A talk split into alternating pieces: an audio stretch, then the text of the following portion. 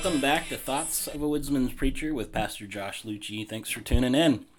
So, I just got done writing a research paper on narcissistic personality disorder. Whew, it was a big one, um, and I learned a lot from it.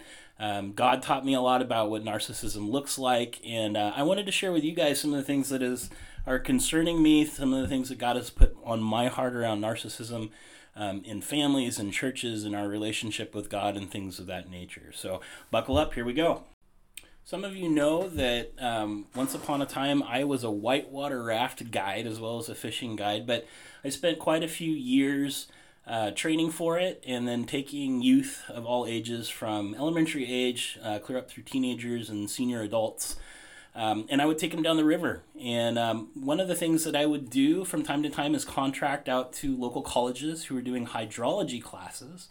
Um, and part of these classes that they were doing was also a whitewater guide class. So, um, one of my uh, partners in crime, one of my coworkers that I trained with for several years, he and I contracted with um, a local community college and were asked to help instruct for a field day. So, we were to take a group of about 25 uh, brand new green whitewater rafters down the river and teach them some of the ins and outs. And to do this, we needed to do it at high water time. So um, the, the CFS, the, the water that was flowing through the river, was much higher than uh, normal that we would normally take clients down and things like that.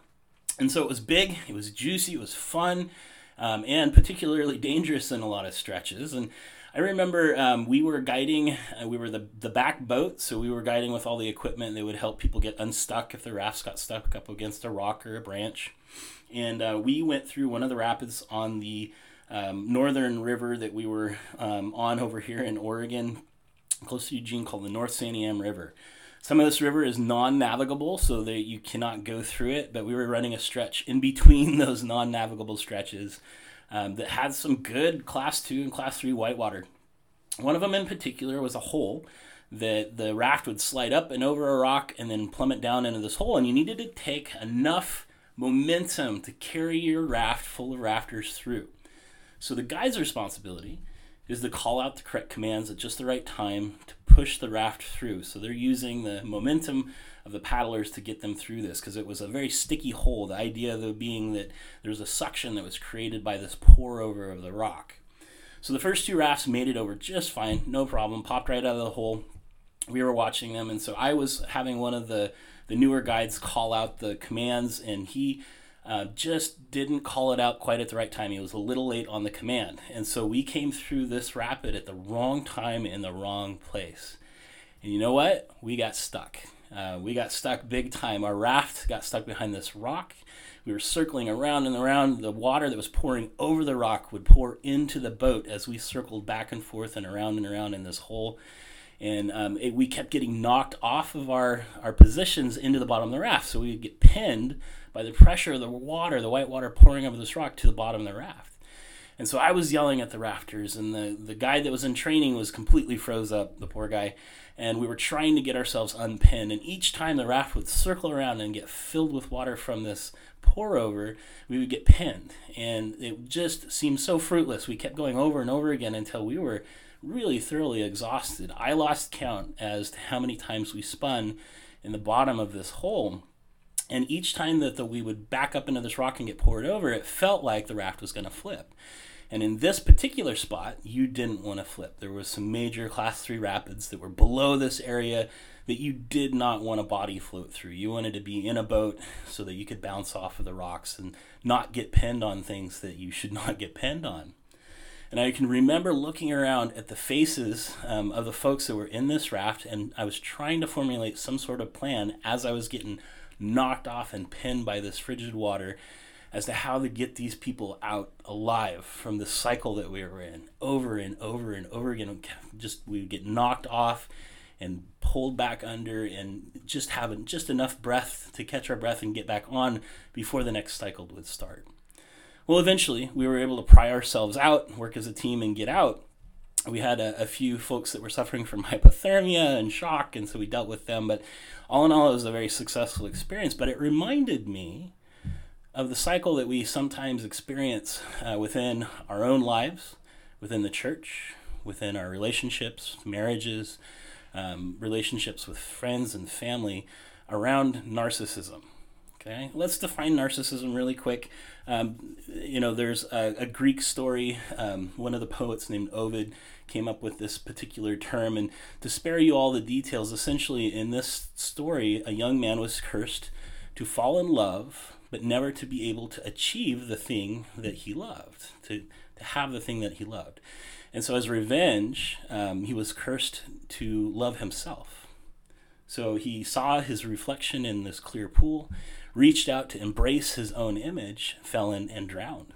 And that's the root, you know, the root story of the word narcissism. But, you know, as it applies to us, this idea of self love and grandiosity, um, doing things that were so me and self centered, self focused, um, it seems um, just like something we would want to avoid. And yet it's something that creeps back into our lives over and over again.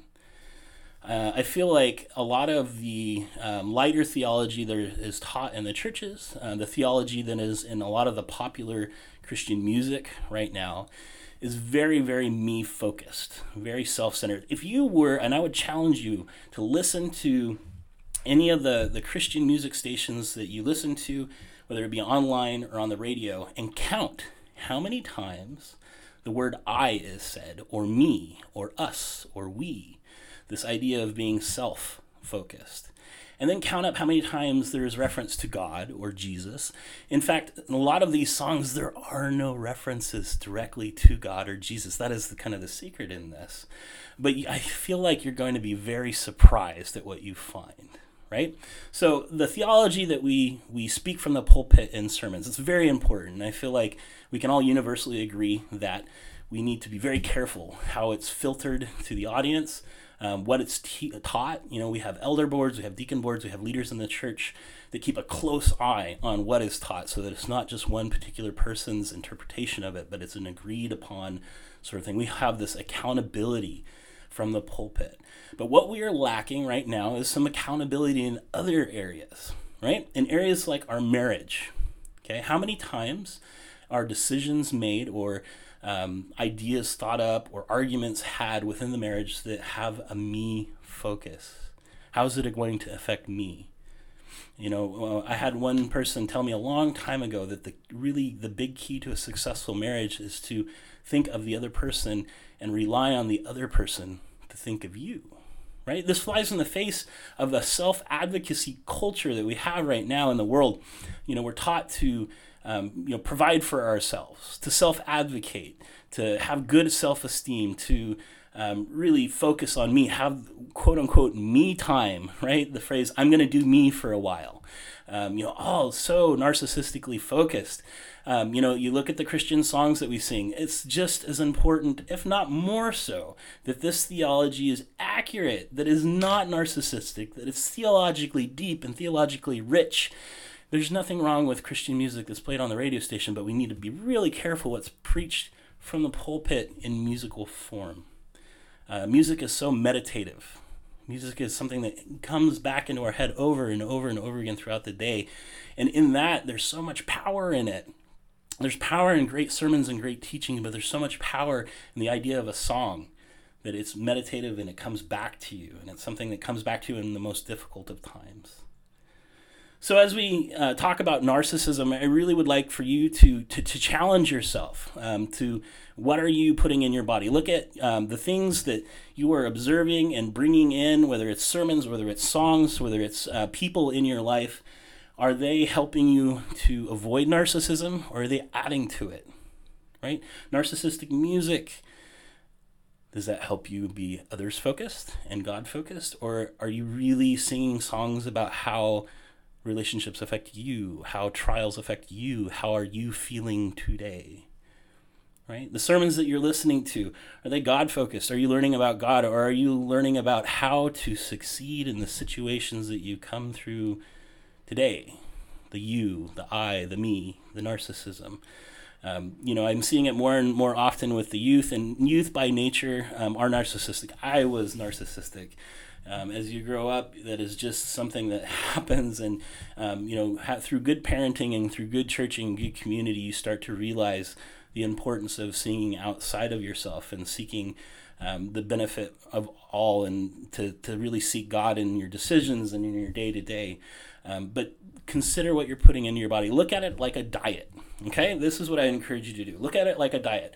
We don't always eat vegetables. It would be great if we did, right? If we were training for some sort of race, that would be great.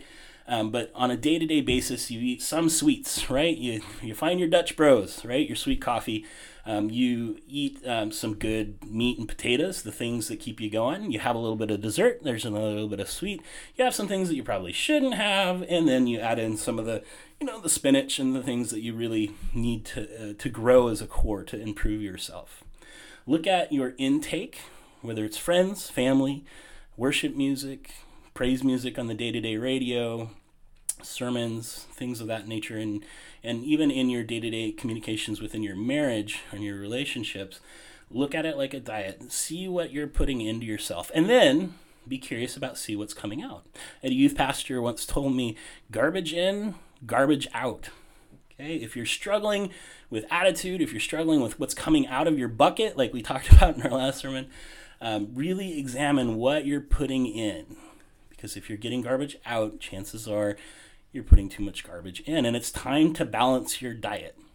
All right. Thanks for hanging out with me today. And I look forward to talking to you guys again soon. All right. God bless.